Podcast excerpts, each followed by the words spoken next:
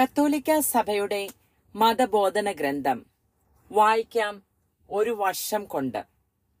മുപ്പത്തി ഏഴാം ദിവസം. ഇന്ന് നമ്മൾ വായിക്കുന്നത് ഇരുന്നൂറ്റി അൻപത്തി ഏഴ് മുതൽ ഇരുന്നൂറ്റി അറുപത് വരെയുള്ള ഖണ്ഡികകളാണ്. പേജ് അറുപത്തി ഒൻപത് മുതൽ എഴുപത്തി ഒന്ന് വരെയുള്ള പേജുകളിലായിട്ടാണ് നാം ഇത് വായിക്കുന്നത്. ഇന്ന് വായിക്കുന്നത് ദൈവിക പ്രവർത്തനങ്ങളും തൃത്വാത്മ അയക്കലുകളും എന്ന ഹെഡിംഗ് ആണ്. തൃത്വത്തെക്കുറിച്ച് വീണ്ടും നമ്മൾ ധ്യാനിക്കുകയാണ് ഇന്ന്. നാല് ദൈവിക പ്രവർത്തനങ്ങളും ത്രിത്വാത്മക അയക്കലുകളും ഇരുന്നൂറ്റി അൻപത്തി ഏഴാം ഖണ്ണിക ഓ സൗഭാഗ്യദായകമായ ജ്യോതിസേ പരിശുദ്ധ ത്രിത്വമേ ആദിമ ഏകത്വമേ. ദൈവം നിത്യ സൗഭാഗ്യമാണ് മരണമില്ലാത്ത ജീവനാണ് അണയാത്ത ദീപമാണ്. ദൈവം സ്നേഹമാണ് പിതാവും പുത്രനും പരിശുദ്ധാത്മാവും. ദൈവം തന്റെ ഭാഗ്യപൂർണമായ ജീവന്റെ മഹത്വം പകർന്നു തരുവാൻ സ്വമനസ്സ തിരുവുള്ളമായി. ലോക സൃഷ്ടിക്ക് മുൻപേ തന്നെ തന്റെ പ്രിയ സുതനിൽ പിതാവ് വിഭാവനം ചെയ്ത കൃപാകര പദ്ധതി ഇപ്രകാരമാണ്. നമ്മെ യേശുക്രിസ്തുവിലൂടെ ദത്തുപുത്രരാക്കുവാൻ അവിടുന്ന് മുൻകൂട്ടി നിശ്ചയിച്ചു. അതായത് പുത്ര സ്വീകാര്യത്തിന്റെ ആത്മാവിലൂടെ തന്റെ പുത്രന്റെ പ്രതിച്ഛായയ്ക്ക് നമ്മെ അനുരൂപരാക്കുവാൻ അവിടുന്ന് മുൻകൂട്ടി നിശ്ചയിച്ചു. യുഗാന്തരങ്ങൾക്ക് മുൻപേ തന്നെ നമുക്ക് നൽകപ്പെട്ടതും നേരിട്ട് പരിശുദ്ധ ത്രിത്വത്തിന്റെ സ്നേഹത്തിൽ നിന്ന് നിർഗളിക്കുന്നതുമായ ഒരു കൃപാവരമാണ് ഈ പദ്ധതി. നാം ഇത് വായിക്കുന്നത് തിമോത്തിയോസിന് എഴുതിയ പുസ്തകം ലേഖനം ഒന്നാം അധ്യായം ഒൻപത് മുതൽ പത്ത് വരെയുള്ള തിരുവചനങ്ങളിലാണ്. സൃഷ്ടികർമ്മത്തിലും ആദി പാപത്തിന് ശേഷം രക്ഷാകര ചരിത്രം മുഴുവനിലും പുത്രന്റെയും പരിശുദ്ധാത്മാവിന്റെയും അയക്കലുകളിലും ഈ പദ്ധതി വെളിപ്പെടുത്തുന്നു. സഭയുടെ അയക്കൽ ഈ അയക്കലുകളുടെ തുടർച്ചയാണ്.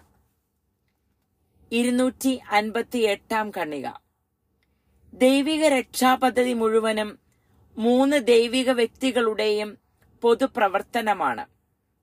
പരിശുദ്ധ തൃത്വത്തിന് ഒരേ ഒരു പ്രകൃതി മാത്രം ഉള്ളതുപോലെ ഒരേ ഒരു പ്രവർത്തനവും മാത്രമേ ഉള്ളൂ. പിതാവും പുത്രനും പരിശുദ്ധാത്മാവും സൃഷ്ടിയുടെ മൂന്ന് പ്രഭവങ്ങളല്ല പ്രത്യുത ഏക പ്രഭവമാകുന്നു എന്നാണ് കൗൺസിൽ ഓഫ് ഫ്ലോറൻസിൽ നാം വായിച്ചു കേട്ടത്.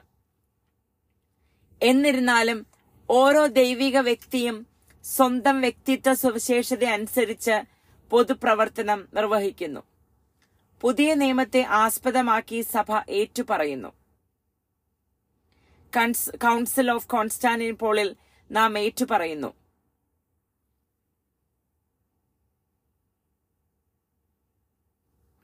സർവതം ആരിൽ നിന്ന് ആകുന്നുവോ ആ ഏക ദൈവവും പിതാവുമായവൻ സർവതം ആരിലൂടെ ആകുന്നുവോ ആ ഏക കർത്താവുമായ യേശു ക്രിസ്തു സർവതം ആരിൽ ആകുന്നുവോ ആ ഏക പരിശുദ്ധാത്മാവും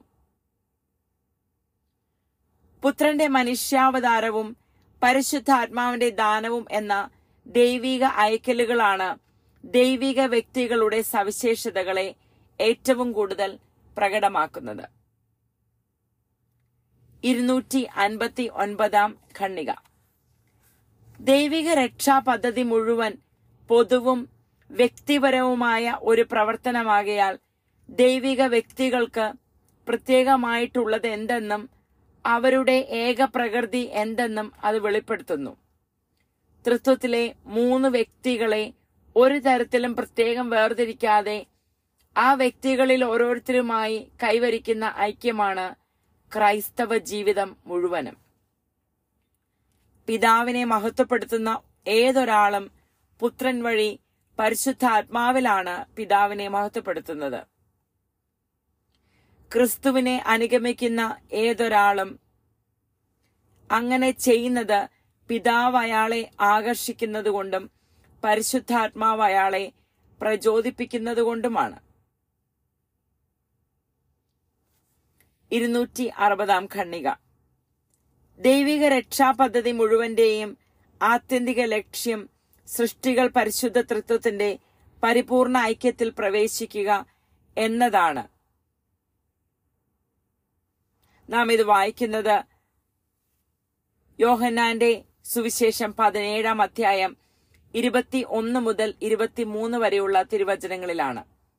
എന്നാൽ ഇപ്പോൾ തന്നെ പരിശുദ്ധ തമതൃത്വത്തിന്റെ വാസസ്ഥാനമാകാൻ നാം വിളിക്കപ്പെട്ടിരിക്കുകയാണ്.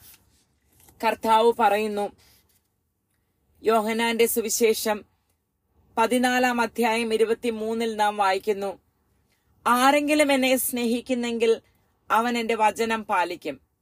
അപ്പോൾ എന്റെ പിതാവ് അവനെ സ്നേഹിക്കുകയും ഞങ്ങൾ അവന്റെ അടുത്തു വന്നവനിൽ വാസമുറപ്പിക്കുകയും ചെയ്യും.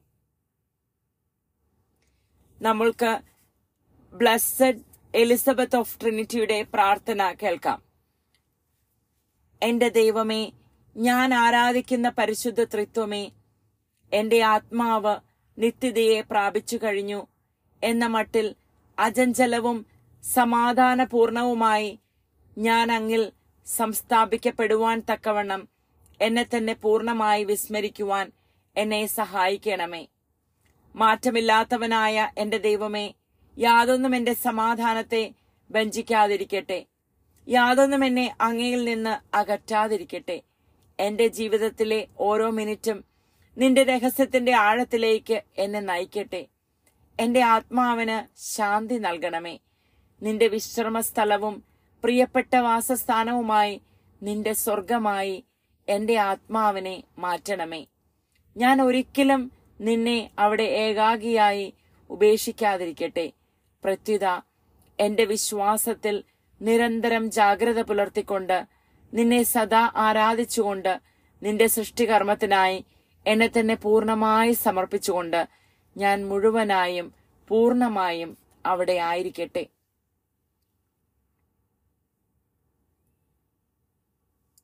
അപ്പോൾ നമ്മൾ ഇന്ന് വായിച്ചത് പരിശുദ്ധ തൃത്വത്തെക്കുറിച്ചുള്ള കൂടുതൽ ധ്യാന ചിന്തകളാണ് അതിൽ നമ്മൾ വായിച്ച മെയിൻ ആയിട്ടുള്ള കാര്യം പിതാവിനെ മഹത്വപ്പെടുത്തുന്ന ഏതൊരാളും പുത്രൻ വഴി പരിശുദ്ധാത്മാവിലാണ് പിതാവിനെ മഹത്വപ്പെടുത്തുന്നത്. ക്രിസ്തുവിനെ അനുഗമിക്കുന്ന ഏതൊരാളും അങ്ങനെ ചെയ്യുന്നത് പിതാവ് അയാളെ ആകർഷിക്കുന്നത് കൊണ്ടും പരിശുദ്ധാത്മാവ് അയാളെ പ്രചോദിപ്പിക്കുന്നത് കൊണ്ടുമാണ്. നാളെ നമ്മൾ ഈ കഴിഞ്ഞ ദിവസങ്ങളിലായി വായിച്ച അധ്യായത്തിന്റെ സംഗ്രഹം വായിക്കുന്നതായിരിക്കും. അതുവരെ നന്ദി നമസ്കാരം. ദൈവം നിങ്ങളെ ഓരോരുത്തരെയും അനുഗ്രഹിക്കട്ടെ.